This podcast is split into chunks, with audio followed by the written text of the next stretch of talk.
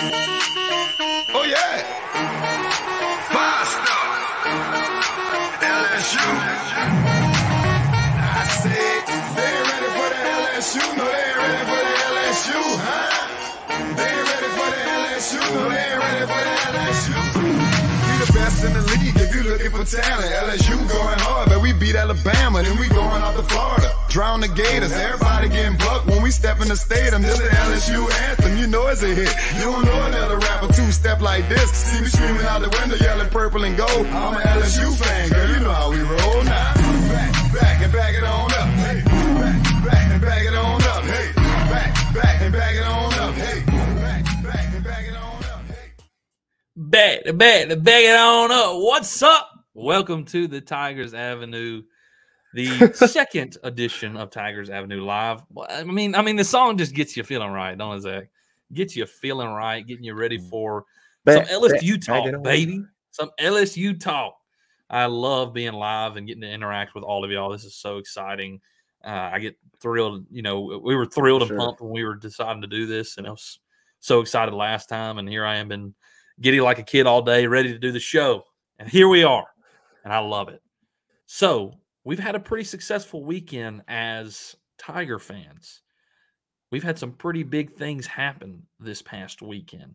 Major, massive win Yes, sir.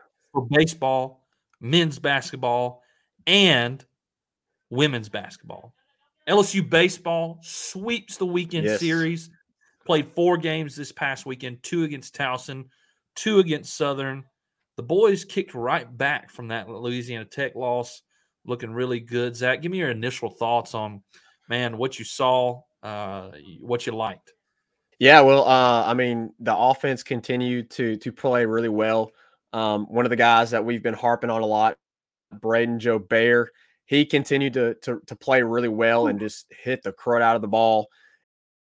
It was really encouraging to see him play. You know, I know it, like in regards to just watching baseball, you know, obviously it, it got kind of boring because the games got a lot out of hand and you're just trying to like get through the Right. rest of the game and and finish.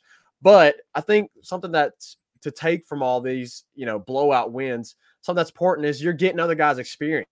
You know, when you when you have to ask other guys uh, to come in and step up, you know, if there's injuries down the road, uh, of course, we hope hope none of that happens. But if there is injuries down the road, um, you know, it's going to be encouraging to see those guys that have been given game experience uh, to come in and and, and take on a, a new role. Man, how about Blake Yeah. Money again? Again, man. I mean, it's just so efficient. Um, he keeps his.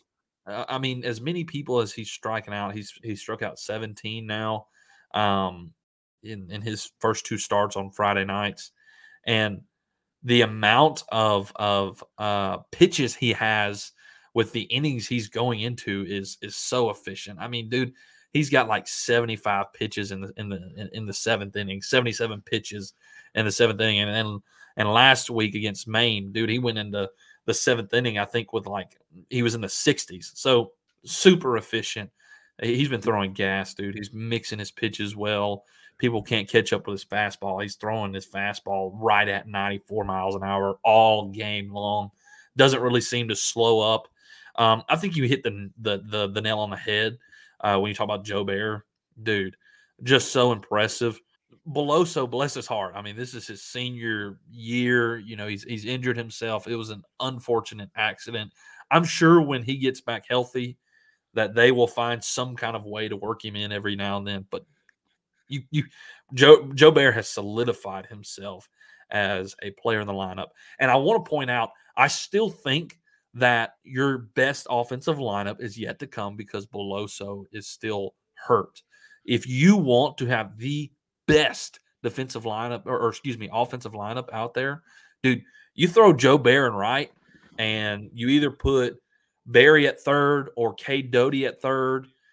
You know, interchange those. I mean, I know Berry really hasn't played second, but they they've said he's had issues at third base, right? So Cade Doty played a really solid third baseman last year. So if he's if if Berry's struggling at third base, put him at second base. Let him let him play there, and then put Beloso in the designated hit and have Jobert out in right field. Uh, I mean, I I'm kind of excited to see what will happen when Beloso does get um, healthy. But dude, no question, Jobert has solidified a spot um, in, the in the lineup. Uh, I mean, just so impressive. Uh, he, I don't know if you were watching the game on Sunday, Zach, but they were like, "We need a dinger. We need a dinger." And sure enough, Jobert walks up and gets a dinger. It was really impressive and and, and just barely stayed fair uh, for for the two run blast. The I I don't know if eh, you know everybody's been you know you've got a, a, certain phrase for a certain person right? Like with Dylan Crews, it's the Crews missile. You know with Beloso it's the Beloso bomb. With with with Berry it's the eh, Jacob Berry, it's the Berry blast. Anyways with with Brayden Jobert I've been putting on our Instagram because I'm the one who run our Instagram account. I've been putting Braden Joe bomb and I, I have got to do Braden Joe bomb more than any of them this season so absolutely, he's he's not leaving the lineup. Uh, uh, Jordan Thompson, you know, he had a really hard uh, game against Louisiana Tech, and and then you saw that kind of continue uh, on the Friday game. I think he committed at least he, he committed at least one error, uh, if not two. Uh, but I, I, don't I don't remember seeing another one after that. I, I, there there may have been another one, but it looked like he picked it up defensively. You, you you have a little bit of different look on the infield. Um, Doty was used to playing third base last year, um, and and and uh, and he was a solid third baseman. Now he's having to play second base, and um, people say, well, second base is easier to play than third base because it's, maybe it's a shorter throw. That's true, but there's also differences between the two positions. One reason one is more difficult than the, the other in one area, and then there's reasons why one place is easier than the other. But he's learning a new position regardless. So you you, you know when you see that transition, uh, whenever Thompson maybe pitches the ball to Doty and you know he kind of puts it in the ground and Trey Morgan Doty puts it in the ground, short hops him, short hops him, and Trey Morgan can't quite pick it. Um, and then Thompson, he, I, I really, I'm not too worried about Thompson. We saw what he could do defensively last year. Um, the, the, the errors haven't been I wouldn't say excessive. I think you're correct in saying increased. I think there's going to be adjustments made though, and, and correct that. I think Thompson will be he'll be just fine. Uh, I think he'll shake these jitters off. Um, when it comes to Jack Merrifield, um, I mean this is this is a whole new team to him, right? Uh, and he played third baseman at, at LSU Eunice. Uh, but this is a different ball game. This is Division One. This is not LSU Eunice. This is LSU, and you're playing the big dogs. Uh, maybe got some early season jitters, and and and maybe psyching himself up too much to try to live up to expectations. He'll settle in and he'll mature into his role, and, and he'll be fine. The only thing that I would say to that, Reagan, is, um, you know, I think a lot of what we saw fielding error wise and just the fielding issues, period. Um, you know, a lot of that we saw against Louisiana Tech. And if right. you remember Pooh Bear, that was a turf field, a turf infield. And so, you know, uh, LSU players, they're not used to that. They're not u- used to a turf infield. Um, and with it being as rainy and cold as it was, I, am not giving it ex- an excuse, but you know, they did shoot themselves in the foot a lot in that game, Pooh Bear. But um, I think that also has a big part to do with it. They're not used to playing on that field. Um, and I think that's where the majority that, that, that is where the majority of your errors came from was in that game. You know, I think uh, what Reagan said hit the nail on the head. You know, a lot of it is just it's a whole different infield with Jack over uh, in, in, on the hot corner, and then now Cade Doty has moved from third to second. You know, so they're gonna have to adjust to those things. You know, Thompson's been uh, kind of a, a, little bit of a disappointment here recently, early on the season. I expect him to clean that up because he looked really good last year, uh, fielding wise. He didn't really make a whole lot of mistakes last year for the most part. And so, you know, I expect some of that to get cleaned up just as the year goes on and these guys play together a lot more. Uh, let's talk a little bit specifically about the games uh, themselves. Um, Friday night uh, against Towson six to nothing win. Zach, what are your you know maybe initial? Let, us do this. Let's talk about Towson as a whole. Uh, first game, second game, and then we'll talk about Southern. First game, second game. First game against Towson was six to nothing. Second was eleven to one. Uh, what was the difference in those those games there? Um, I will say that the Friday night game, the Friday night Friday night game, worried me a little bit because we had the hard loss against Louisiana Tech and and your your production wasn't quite there. And Trey Morgan went, I think, 0 for 4 or 0 for 5 against Louisiana Tech. And then Friday night, you, your guys jump out early, first, second, third inning, and score six runs, and then there's nothing else again. And it felt like, okay, maybe good pitching uh, can really stun this this lineup. Uh, but that wasn't the case for the second game. It was 11 to 1. Give me your thoughts on the first game against Towson and, and maybe Towson as a whole. Yeah, so I think the majority of the Friday night game, I think definitely you, you have to look at Blake Money and just the performance that he had. You know, he played really well and, and pitched really well. You've already you've already talked about that a lot. You know, maybe maybe a part of the Friday night game, you know, was once they had gotten up and, and gotten that six run lead, they, they let off the gas a little bit. They knew it was Towson. They knew Blake was pitching really well. And, and they didn't have to really keep their foot on the gas because of how well he was pitching and, and, and just really running the entire game. So I think that was probably part of most of what happened on Friday. Yeah, probably so. And and I mean, in situations like that on Friday nights, you you know you really maybe don't have to have as many runs uh, if you got Blake Money, you know, pitching the way he is. If he continues to do that, you don't have to have ten runs on Friday night. Yeah, because he's pitching so well. But you, uh, will, I will say Trey Morgan went 0 for 2 that night and was, you know, over the last two games, I think was like 0 for 6. And I was like, oh my goodness gracious, Trey Morgan ain't hitting six at bats. What are we doing? I mean, I feel like he hits every other at bat. So to see him go six at bats in a row and, not hit was, was a little concerning, but I wasn't too worried about it after uh, after we came out the rest of the weekend and it looked like we were back to our offensive self. Uh, namely, you know, the, the second Towson game, you, you put up uh, 11 runs uh, um, on Towson on Sunday morning.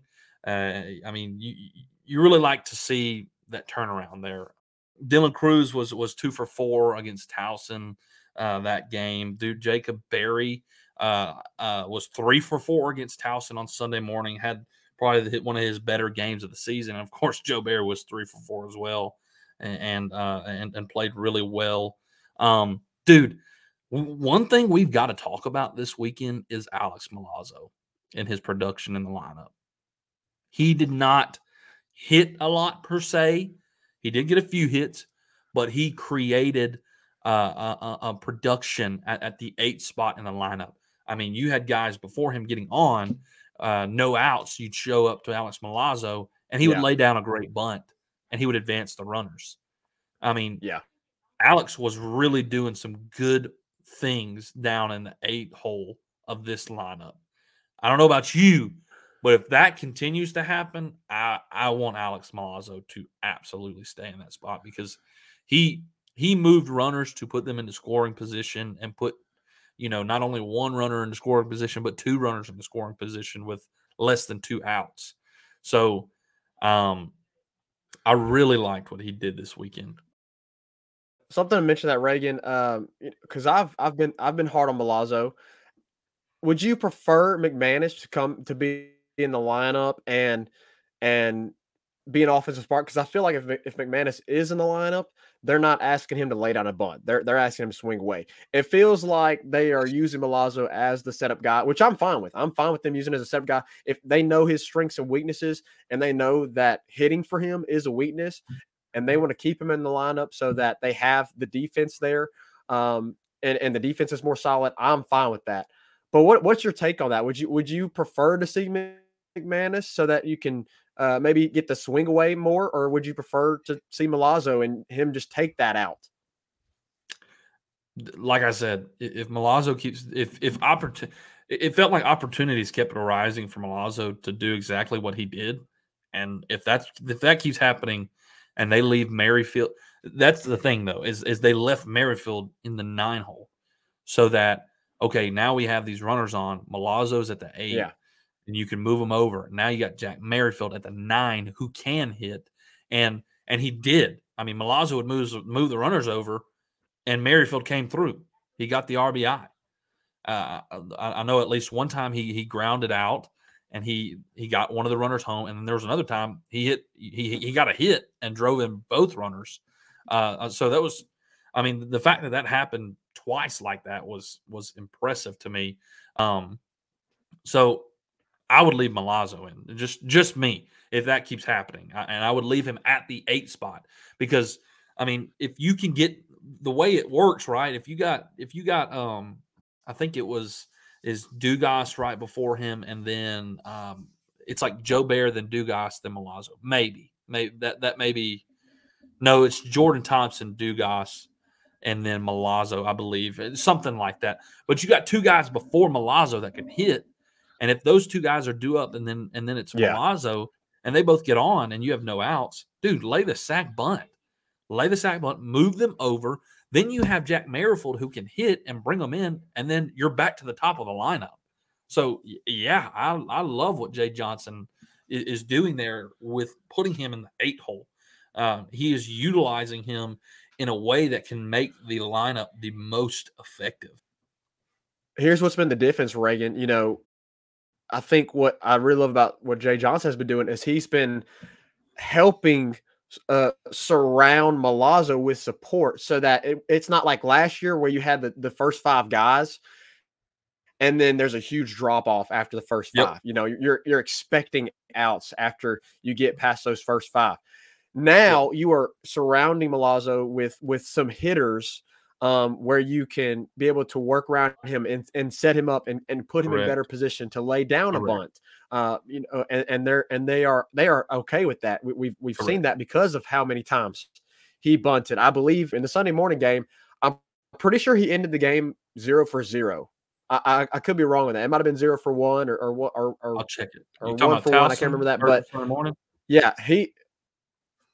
It was the the morning game. zero zero. But um, you know, he was sacrificing. Yeah, he was he was zero for zero to end the game, and that's because they had him sacrifice a lot. And, and, and I'm okay with that. It seems, you know, coming the season, you know, we were really high on McManus because we we had been told, you know, that he's going to hit. He could go yard a lot. We're like, we'll put in McManus. You know, he he can hit. We know that Milazzo is probably the best defensive catcher in the country, but his hitting was was was was one of his biggest big weaknesses last season. Right. Um, but with Jay Johnson, it seems like he's been able to counteract that weakness uh, that Milazzo has. And so Right. I'm I'm all for keeping Milazzo in the lineup if you can continue to use him and produce him in that way. But I do think, you know, if you're in some games where the offense isn't going well, and you, I think you've already seen this some with Jay Johnson, wh- whenever the offense isn't doing well and they need somebody to come in and hit, he'll pull guys and, and replace them. He's done that. He did. He's done it with with Milazzo and McManus. he did it against La- Latte. yeah. He overall, put him um, yes, yeah. So I, I'm I'm totally fine with that, and I really like the way that Jay Johnson has handled that. Yeah, and I, I mean that's kind of like his coaching, you know, niche, right? Like that was that was what we were told he was supposed to do. Is he creates offense? He's an offensive minded coach, and that's exactly what he's doing. And you're 100 percent right. He is surrounding Milazzo to set him up to be successful in that way, to utilize him in that way, and it's working out really well so far. So absolutely, you leave him in the lineup right there.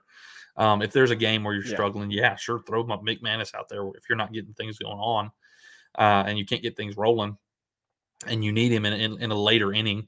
You know, say it's the sixth inning, and and you've only drug across one run, and you're down, you know, two three runs. Yeah, you probably put McManus in in that point, uh, unless the two guys before him hit without getting out. I mean, then I would still leave Milazzo in because then you can move two runners into scoring position with one out. Uh, but yeah, I mean, if if if nobody's hitting and it's dragging, you're down two. Sure, put McManus in. The thing with McManus before the season is is we weren't really told any much about his defense, and so and we were hearing him a lot about how you know good things about Yeah. him. So we assumed he was pretty solid behind the plate. And I mean, you know, no disrespect to him at all, but I mean, he did he has struggled uh, behind the plate at times when when when he was in. I mean, uh, you see drop balls, you see pass balls. I mean, when he's he's thrown a few times, it's it's kind of been a wild throw. And and man, Milazzo's just a an Lunches asset outfield, when it yeah. comes to, to defense. And so if you can keep utilizing him, no question. Um, and now let's now the Jaguars. I mean, the Jaguars. I don't know if we can really say much. Neither of them are really ball games. Uh, I mean, the, the first game was close for a while. For the first few innings, it was like okay, uh, and they actually took the 2-0 lead, and it was like you know okay, what do we? let's respond. And then they and then LSU rattled off nine runs and ended the game nine to two. And then, man, Sunday night was just a rout. I mean, it was. I mean, we run ruled them fifteen to nothing, and in the fifth inning, the entire lineup was was different. Um, so maybe not too much to say there, but Yeah. pitching wise, um, we've talked about money. Uh, Ma'Khail, Ma'Khail looked really good, and you can give your opinion on this. This is my brief opinion on Ma'Khail. He looked really, really, really good the first three innings, then struggled the fourth and that was my take on it. I mean, I mean, really, um, if we can get some more consistency out of Ma'Khail, uh, I'm okay uh, with with what he's Yeah. been doing. Uh, Floyd, y- you kind of saw a lot of fastballs again, and he didn't he didn't pitch bad though, and and we won the game, so I'm not too upset about it. I mean, I don't really have much to say on on Ma'Khail. Uh, you know, uh, Uh, you mentioned it. It's been a little bit inconsistent at times, and the the only thing that I can think of is he's just so used to that Sunday role. And I've been saying this for a while now. You know, I think he is best in that Sunday role. It seems like Saturday is going to be his role moving forward.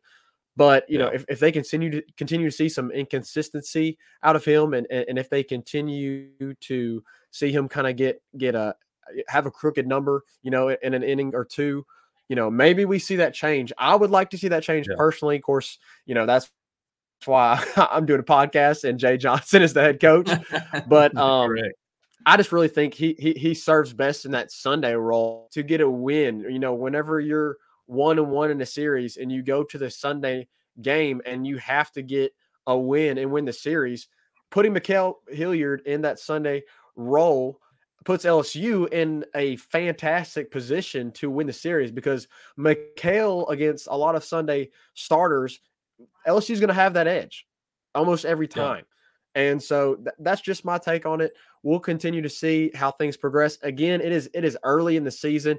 Guys are still getting their bearings. Guys are still, you know, getting used to playing live again and, and, and in games. So we'll see um, how the rest of the season plays out with Ma'Khail. But so far, uh, I still have liked what I've seen. I agree with you. I, I I do. Now, Jay Johnson's the coach. He makes his decision. But like you said, man, you have an advantage on Sundays when he's on the mound on a Sunday because there's not many teams that have three pitchers that can go out there and beat Ma'Khail on a Sunday. Um, in due time, that may happen. But for now, uh, I like what I've seen so far. But they took care of business, and that's what mattered. And the offense continues to roll uh, we're, we're seeing what we've been told. Uh, all right, let's move from baseball to the hardwood. The LSU basketball Tigers get a win at home against the Missouri Tigers, Xavier Pinson's former team. I loved the, the the post from LSU basketball's official Instagram. They said, "We're we're glad that he's our Tiger." Yeah, a little, little salt there, a little salt in the wound there from uh, LSU Twitter. Absolutely. I loved it. I loved it. Um, and we are, we are glad he is an LSU Tiger. He's been great this year. Um, really made things happen for our offense. And uh, it was a great win, really. The, the first half was close, Zach, but boy, oh boy, the second half looked really good. Give me your thoughts on, on, on Saturday's win against Mizzou. It, it was a must win. You, you really had to have it. Uh, you know, they they've they've had a rough go of it in, in the last few games, lost a lot as we know, and we have can, talked about. It seems like at nauseum, but this was a win that we mentioned in the last show. You have to win. You have to win this game. Yeah. Um. You've you've got one more road game in Bud Walton uh, against the Hogs, and we'll bring uh, Ben Brandon on here soon to talk to discuss that matchup. And then you have to go back home and play Alabama. And I think against Bama, that that has to be a must win as well. It feels like they're all must wins, um, but for sure the last one, the last two at home, this one against Mizzou and the one against Bama, they are must wins. And so I really don't have much to say uh, other than you you needed to dominate this game. You needed to show that you were the the better team and just um, prove that you were the team that we've seen in the past. Whenever they were going, you know, fifteen and zero, oh, uh, and whenever they were seemed like they were about to dominate the SEC.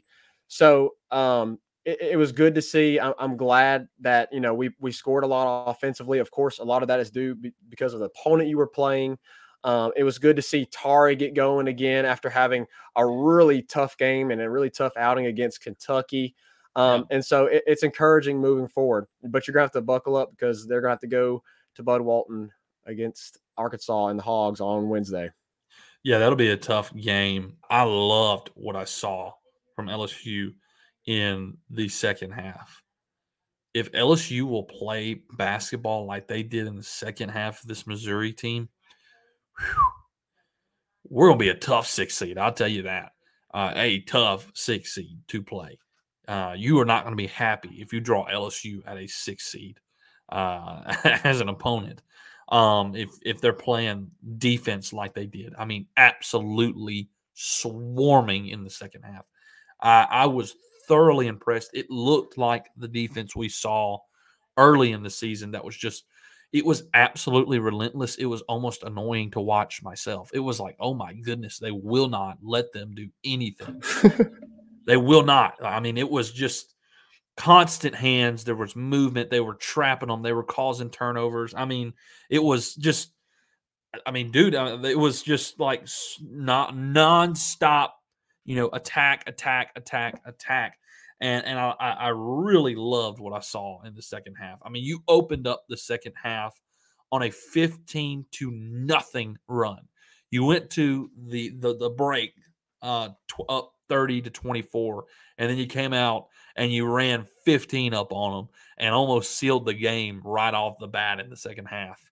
Elite defense in the second half. Tari had a great game. One one of the great things about this game that I really loved is yes, Tari scored 18, but dude, there was a lot of guys who there were there were four guys who scored double digits, and and, and uh, Shaquille Shaquille O'Neal, Shareef O'Neal was one point away from being double digit. You you had yeah. Darius Days who put up 10. Dude, Darius Days did not shoot a single field goal in the first half, and then came out and hit like his first four. I mean, red hot out in the second half. Just and and that's that's the thing, right? We are a defensive team, and when you play defense the way we're supposed to, it creates offense. Yeah. That's exactly what happened. Exactly what happened. I mean, they they they caused turnovers, they caused live ball turnovers. Um, and, and, and Missouri had a hard time getting back and getting us and, and getting squared and and, and lined up to be able to defend LSU, and it created offense, and and that's exactly what LSU needs to do because that's the type of team they are. It, LSU needs to play exactly like that because your defense created your offense. It created energy. It created a, a, a an excitement, a, a, momentum that drove the offense, and that's exactly uh, um, that's exactly what we needed for this team to spark, dude. And if they go in there and, and play like that against Arkansas, that would be awesome. But you got to love that Xavier Pinson was able to to get a win against his former team in the fashion that we did. Tari Eason got rolling, uh, dude. Underrated game, Shareef O'Neal. For dude real. had a career high nine points. Uh, played great defensively. He he got boards. He had seven rebounds he was almost to a double double. I mean, if he had one more point and three more boards, he's sitting at a double double. And it was the perfect night to do it, right? His dad was in the crowd. He's providing a lot of quality minutes right now for LSU. Oh my goodness. A lot of quality minutes. Dude, if he's playing like that on a regular basis, he needs to be in there more. Give him more. Yeah. Give him more. Yep, Give him more. The the critique I have for this game is the, the same thing happened. The same thing happened against Kentucky happened in this game. Very early on, Tari Eason got his third foul. He got his third foul in the, the, the, the second half. And Will Wade did not pull him. Why, why, why? Early on, do you draw a third foul and Will Wade leaves him in to draw his fourth? Why do you do that? When you draw a third foul early in the second half, you got to sit for a while. And he left him in. And sure enough, once again, he draws a fourth foul and has to sit darn near the second half. I think part of it, Reagan, is is because we know this team does not generate a lot of offense, and most of your offense is coming from Tari. And yes, I do. I, I 100% agree with you. You've got to sit him there. But I think part part of that is Will Wade uh, struggling his mind of I need offense. I got to leave my best shooter in. I've got to leave my best scorer in to the game. And so and so maybe that's kind of the, the things that is going through Will Wade's mind whenever Tari picks up that third foul because as we know we have struggled mightily on yeah. offense and so I, that's just just just a little my two cents on, on the the Tari situation but I agree he needs to be. Yeah, okay, and and it may have been that, right? Sure. We need to generate offense, leave Tari. Sure. But against Missouri, I mean, come on. I mean, really, like it it was during that that hot streak that he got his fourth foul, third and fourth foul. Sit him. You the rest of your team is working. Sit him. Darius Days is on fire right now. Sit him. He mean, I mean, he comes out in in the in the the beginning of the half, and and and Darius is on fire. And when you draw your third foul, you sit him, especially if it's early on in the second half. I mean, you just you just I mean, you you can't like like leave him in there, especially in games like we're coming up against Arkansas and Bama. You cannot do that. You have to have Tari Eason in for those late games. And Kentucky was a big game, and you kept him in, and that game finished like a five point difference. That game finished on a five point difference, and Tari only had five points in the game. If you sat him so he didn't have to draw that, that foul and then end up fouling out right towards the end of the game, you may generate some more offense because you saved him later and maybe you win that game. Anyways, I rest my, my, my two cents on that matter. It was a great win. Uh, LSU dominated in the second half. You didn't have to have Tari Eason in for this entire game. Uh, this is just nitpicking a little bit, I guess you could say. But I, I mean, you, you got to sit him. You got to sit him. What's up, Ben? What's up? We appreciate you joining us for our third and final conversation of tonight. Uh, we're going to be discussing LSU versus Arkansas, previewing this big game going down in Fayetteville, Bud Walton. Ben Brandon, what's up, man? What's up, guys? Can you hear me? Is everything working okay? Absolutely. Yes, sir. All right, good deal. Good deal. Just want to make sure. Uh, yeah, huge game uh, Wednesday for both teams, and Bud Walton's going to be rocking. It's it's the final home game of the year for the Hogs. Uh, going to send some transfer seniors outright, I guess, on senior night, hopefully. But excited uh, to be here with you guys tonight. Yeah, man, we appreciate you joining. Uh, we want to get your insight from so so we're not too biased, right? We, we get a, we get an opposing fan in here, sure. uh, one who's going to be biased for the other side. Mm-hmm. Um, I'll ask this for both of y'all. Um, give us your thoughts on on how you think this game is going to go. What's it going to look like?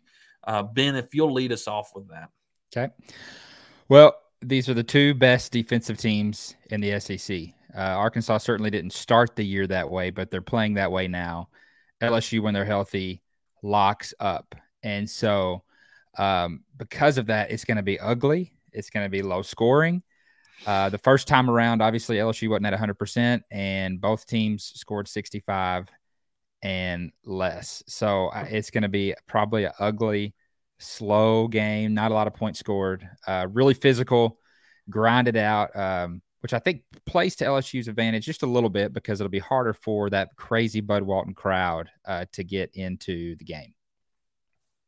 Yeah, I mean, I have to agree with with Ben. Uh, both these teams r- really, really good defensively. I think you see more of that in the game uh, on Wednesday night. Uh, obviously, as as Ben mentioned, LSU wasn't at 100% health, but these are two completely different teams now. Um, obviously, LSU is is healthy now, but uh, Arkansas is playing a lot better than they were even when they met LSU at the beginning. Uh, Arkansas had really started to gain a lot of momentum, especially after that LSU win. Um, correct me if I'm wrong, Ben, but I'm pretty sure they've only lost one game since Yeah. since then. I think it was uh, on the road at Bama. You know, they've they've Mhm. they've gone uh, and beaten Kentucky. They've gone and beaten Auburn, two of the best teams uh, in the nation, two of the best teams in the league, and so they've definitely caught fire. So you know, you're going to see a different game. This isn't going to be, um, you know, exactly like the game that they played in the PMAC. Um, I think there is going to be a little bit more offense, even though there is.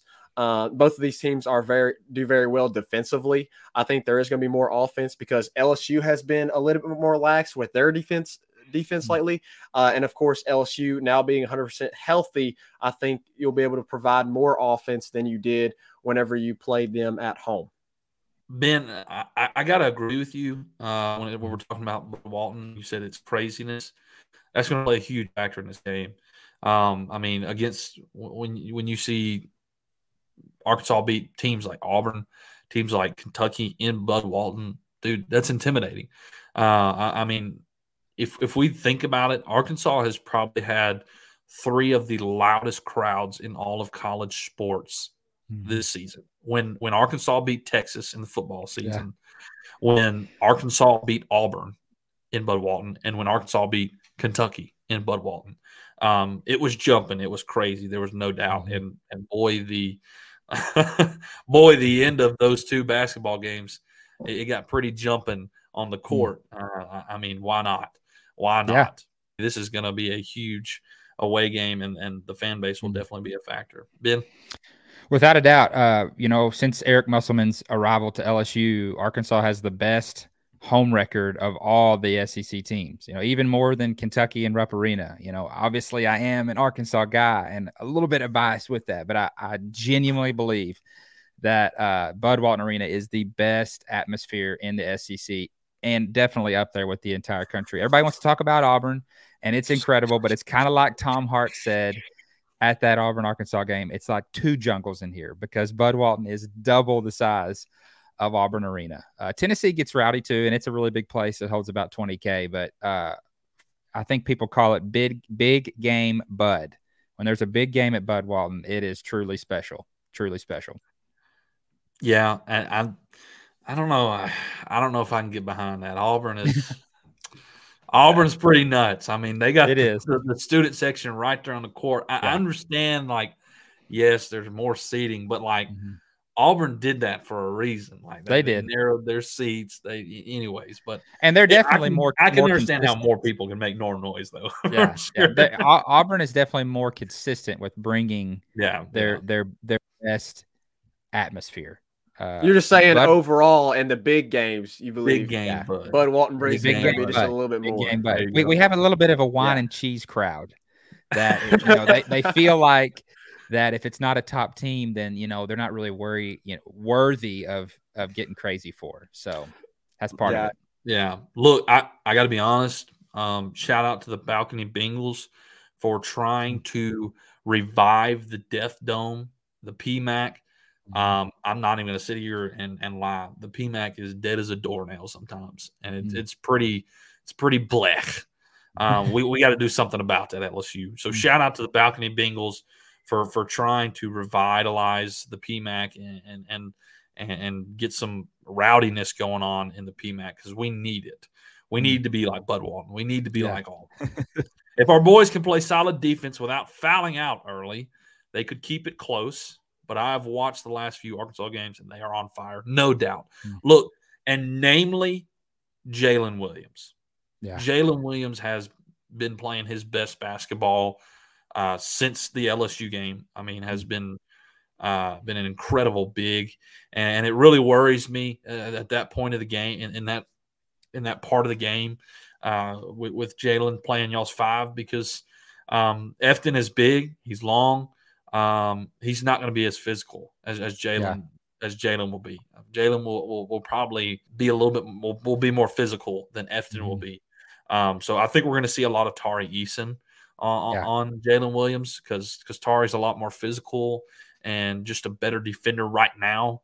Uh, I think Efton has a lot of potential when it comes to defending with his length and size, but Ben, tell me a little bit about Jalen Williams here here lately. I mean, just been incredible. Yeah. Been probably the most most improved player on this team, and probably the MVP sure. of the season so far. Yeah, well, he's the most important player. Uh, I don't think he's the best player, but he's the most important player. Uh, JD Notae is leading the SEC in scoring, and that guy's been on fire. But Jalen's the most important player. Um, yeah. Truthfully, he's got a long way to go defensively when facing a true big man. I mean, Oscar was incredible on Saturday, which he's good against everybody. But even Colin Castleton in the midweek game last week kind of had his way with Jalen. So he's not really your typical five man at all. Uh, he's an incredible yeah. passer. He's going to be at the top of the key. Uh, he'll catch kind of in the mid range area and drive to the basket almost like a guard will. Uh, so he's really a very kind of odd big man, but obviously he's going to take the charges, which some people have a real issue with. I don't know why. It's a part of the game. Is the charge call broken in college basketball? Of course it is, but it's a part of the game. He, you know, hey, quit leaving your feet. You know, so uh, he's been incredible. He's averaging a double double in in uh, in SEC play this year. He I think he needs 30 rebounds in these last two games to get a double double for the whole season. So, uh, but you're right, he is very, very physical. And as far as Efton Reid goes, um, you know, he's a freshman. You need a little seasoning. Jalen was definitely soft last year as a freshman, and uh, he's obviously come a long way. Uh, he's been incredible and uh, really a lot better than I expected. I, I knew obviously yeah. he was going to be taking over the reins in the paint, but um, to make the progress he's made has been unbelievable.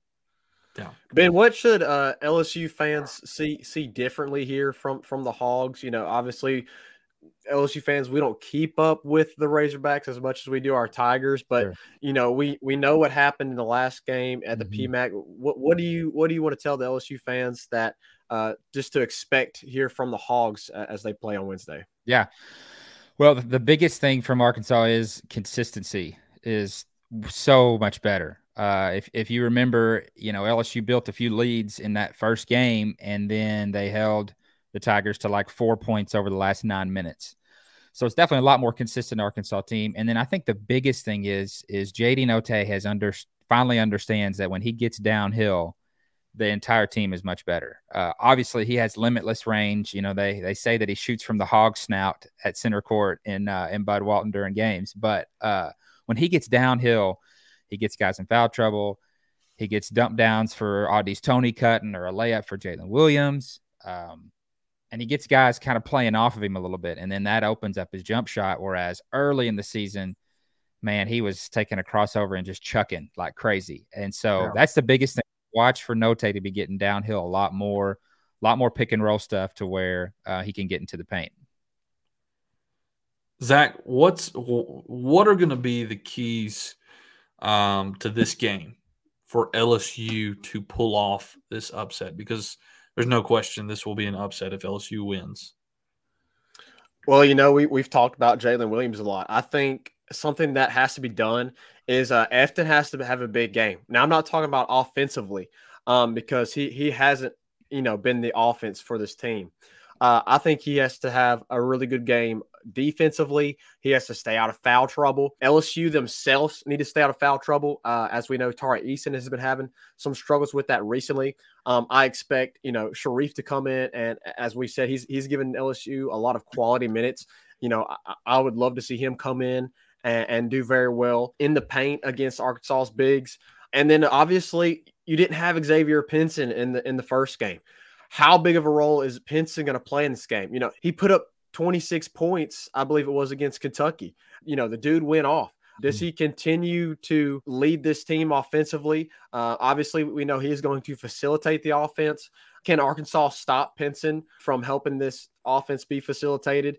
I expect this game to be close, but I think in the end, Arkansas is going to win with the home advantage. You know, they're hot right now. LSU's kind of they've been struggling that, you know, they they've won the games that they've kind of needed to win since Pinson has been back, but they've also, you know, lost Kentucky. They they also lost South Carolina. You know, I know that wasn't like a super bad loss, but that was a loss you really didn't expect to see them have. So, you know, it's been very inconsistent. So, you know, as Ben mentioned, Arkansas has been consistent. Um, we need to see some more consistency out of LSU definitely limiting the fouls, definitely limiting Jalen Williams down low. And then somehow you've got to contain JD Notae. You're not going to stop JD mm-hmm. Notae, but uh, you need to at least contain him somewhat. the keys to this game for LSU is uh, um, they've they've got to play defense like they did against Missouri in the second half that we mentioned earlier.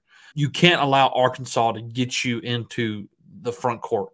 You got to get them in the back court, trap them, cause those live ball turnovers like LSU does so well because that leads to LSU's offense. That is one of LSU's. That is the way LSU produces offense is defense. You can't allow them to just come and settle in in the in the in the, in the front court and and, and go to work with Jalen and, and, JD Notae. You, have got to be aggressive uh, and, and, press. That's what they do best, and it seems like that's what has worked. Running a running a two two one or or or, or a one two two whatever it may be has worked best for them. And when it comes offensively, you've got to create good quality shots. You can't just rely on uh, pulling up a jumper, pulling up a three, because we are not a shooting team. We are not a shooting team. There's no question about that. We don't have a, a, a true shooter. So you have got to find a way to move the ball and get quality shots. AD, I think, said it best in the episode he was with us. Quality shots will eventually start falling. So, mm-hmm. and, and that's one of LSU's main problems is when their defense hasn't been rolling, then they come right back down and they take a poor shot. Don't allow your, you know, your your defense, your poor defense, to come right back down and cause poor offense. You need to. Uh, uh Zach, uh, uh one of our other episodes said episodes said that it were they're interwoven. Allow your defense to create offense, uh, and and and get in the paint. We do that the best. Allow Tari to get in the paint. Let let let let Xavier drive and draw those fouls like he does so well and every now and then he can be really acrobatic and make some incredible layups. You got to limit JD Notae as, as much as possible because hmm. against Kentucky he dropped thirty. Am I am I right in saying that, Ben? Was it thirty points? Yeah, he had he had thirty on the dot. Yeah, thirty. Yeah, I mean, and you're going to be in, in in front of this Bud Walton crowd. You got to find a way to to calm your nerves uh, not allow to it to allow allow it to affect your game as much as possible because it's going to play a factor. And and my biggest issue, you've got to hit your free throws. You've got to hit your free throws. I, I don't know what where LSU is at when it comes to the SEC and their free throws, but they ain't they ain't even in the top half. I mean, it's been pretty hmm. pitiful here lately. And and those are free points. You've you have got to hit free throws. Uh, there's been a few games that if, if you hit free throws, you probably win the game. Uh, namely, the South Carolina game, a game we should not have lost, a, a game yeah. where you are clearly the better team and you miss way too many free throws. And if you hit half of the ones you miss, you win the game. So mm-hmm. those are my thoughts on on what it's going to take to win. It's going to take a whole lot. You're going to play one of your best games this year to beat Arkansas in Bud Walton. Ben, what are your keys to the game for Arkansas for them to hold off the mighty fighting Tigers. Yeah. Before before I get to that, you're saying LSU shooting free throws in the SEC. In SEC play, LSU is 12th. I just yeah, looked that up. I just found it. So there you go. Definitely the bottom but, uh, half. yeah, yeah, for sure. Uh, so for Arkansas to to win this game, a couple things got to happen. Uh, the first time around, uh, the Hogs had 19 turnovers against LSU. LSU forces a ton of them. Uh, LSU is number one in the country in steals. Like LSU has more steals than any other team in college basketball. They're averaging yep. the most per game. So you got to take care of the ball if you're Arkansas, which they've done a lot better job of that, obviously during the winning streak, but especially uh, of late. And and so you, you can't let them get out in transition. Obviously, LSU has athleticism, and that that's an area where I think they're probably a little bit better than Arkansas at is obviously Arkansas brings the physicality, but LSU is extremely athletic. And then here, here's the big one, and this has been the case with Arkansas versus LSU for three years now. Um, and probably LSU fans would say this is the case for LSU all the time. Okay, I've got a little stat. This this is after this. I put this out on Twitter after uh, we played you guys the first time. So since Darius Days became a regular contributor at LSU, uh, he has played against Arkansas six times. Okay. The record in those games are, are three and three. Each team's won three games. In the three LSU wins, Darius Days has averaged 15.7 points and 12.3 rebounds. Okay. That's in the three LSU wins. In the three LSU losses, he's averaged 2.3 points and three rebounds. Wow. So for Arkansas, it's don't turn the ball over, contain Darius Days, however you can do it, because for whatever reason, when LSU wins against us, he has had career type days.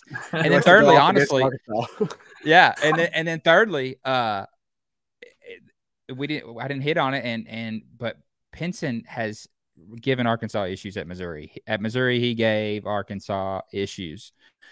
So obviously, we missed out on him the first time around. I, he even missed one of the games uh, last year against Arkansas. He gives Arkansas issues. Um, it'll be really interesting to see what Arkansas does defensively because really, when the first game changed uh, late in that game, uh, JD Notae was getting burnt by Eric Gaines. Devo Davis was getting burnt by Eric Gaines, and he kept getting dump offs and layups and getting to the free throw line. And then they switched a six foot six Au'Diese Toney on him, who I think is our best defender.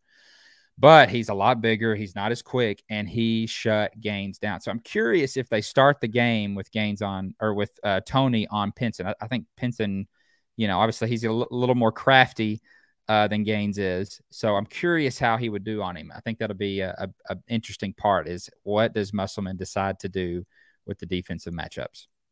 I, I think the Hogs keep the streak going. It is a little bit of a trap game. Um, just because you're thinking about ranked Tennessee, you're thinking about, man, maybe if Auburn can lose and we beat Tennessee, you know, you're thinking maybe SEC title. You're thinking about that. Uh, so it's got a little bit of trap game potential. But Yeah. you're at home at Bud Walton for the last time this year. It's going to be another great atmosphere. Probably not as good as Auburn and Tennessee. Not necessarily because of you know it not being necessarily a ranked opponent. It's just it's a Wednesday night at eight o'clock. Uh, that naturally it's not going to Yeah. be quite as good. Correct. So I'm going to take the Hogs in this one, like 71 to 66, maybe, maybe a little more lo- uh, less scoring than that, but somewhere in there, probably probably a three to six point game. No, I'm right there with you, Ben. Um, you know, last time they scored 40, uh, 58, LSU did. Um, I, I think they're going to score more in this game uh, because you have Pinson back. But I have to agree. I don't, I don't think LSU is going to win this game. Um, you know, just from what I've seen, it, it, I just I just feel like Arkansas is really hot right now, and LSU's kind of struggling, trying trying to find themselves again. It's going to be a, in the range of Arkansas scoring somewhere in there in the low 70s, and I think LSU is going to be probably in the low 60s. Uh, I don't expect them to get in the 70s. Ben, we've said this on our show a lot. Uh, when LSU scores 70, it, it gets dangerous for the other teams. It gets very dangerous for the other teams. So I don't expect uh, LSU to score 70 here, but I'm right there with you. I think it's going to be a 60 point game somewhere in there for our, our, our LSU and, and a 70 point game somewhere in there for Arkansas. as much as I hate to do it, I mean, I guess we all got to agree on this on an LSU on an LSU live show here that LSU. We're being real. We're being real. You know, Grief. Good grief! I may need to be the homer for a second. no, I'm kidding. Uh, I, I I do think Arkansas is going to win this game. Uh, I, I the atmosphere is going to be jumping. I think it's going to be a little bit too much for LSU. Uh, I think Jalen Williams, JD Notae is going to do a little bit more than probably LSU can can contain them. I, I- think that y'all kind of got it. I think I think Arkansas is going to score probably 75, and LSU probably be at 68. I would also say that this could potentially be. uh, I mean, I know it's LSU Arkansas, and it's it, LSU Arkansas, the boot, you know, all that. I mean, we kind of see each other as rivals uh, in the SEC in some capacity. We tend to play close games with Arkansas a lot in all sports, but I could really see this getting out of hand for LSU. In all honesty, and, I think we could potentially lose by ten or more. But Mm. I'm going to stick with 75 to 68. The Hogs win, unfortunately. Ben, we appreciate you coming on and putting in all your input. Let's take a quick break Yes, and then we'll wrap the show up. Check us out at Tigers Avenue on our Twitter, Instagram, and Facebook. Twitter, Instagram, Facebook at Tigers Avenue. Also, don't forget to go check out Five Star Hero. All his music are on the major platforms, and his merchandise is on his Facebook. Five Star Hero. Guys, we want to encourage you to go and check out our website at tigersavenue.podbean.com. You can find the playlist to our YouTube as well as all of our latest episodes on the front page. If you go to the pages link, you can find Five Star Heroes merch and all of his beats that are available on Apple Music and Spotify. If you go to our sponsors, you can see all of the sponsors that support Tigers Avenue and check out all of their info. If you check out the Tiger Times page, you can go and see all of our games that we've attended at Alex Box Stadium, Tiger Stadium, and the PMAC through the years. And if you click on the support page, you can go and find the QR codes for our Cash App and our PayPal to support Tigers Avenue. Again, all this you can find at tigersavenue.podbean.com. All right. We appreciate y'all listening. You can go follow uh, Ben on Twitter at Ben Brandon Hoops. He actually is a writer for SB Nation's Arkansas Fights. Um, and, and, and go follow him. And uh, LSU fans, I know it, it's it's a tough pill to swallow to go follow an Arkansas fan, but he's a great guy. Ben is a great guy. That's it for this show. We really appreciate y'all listening, your continued support. Go check us out on all our social media, on all platforms, and we'll see you next time for Tigers Avenue on Friday night at 9 p.m. Five star, take us out. Peace who that five? Who that, who that five? And the LSU Tigers, LSU Tigers. Who that, who that five? Who that, who that five? Who that, who that five? And the LSU Tigers, LSU Tigers.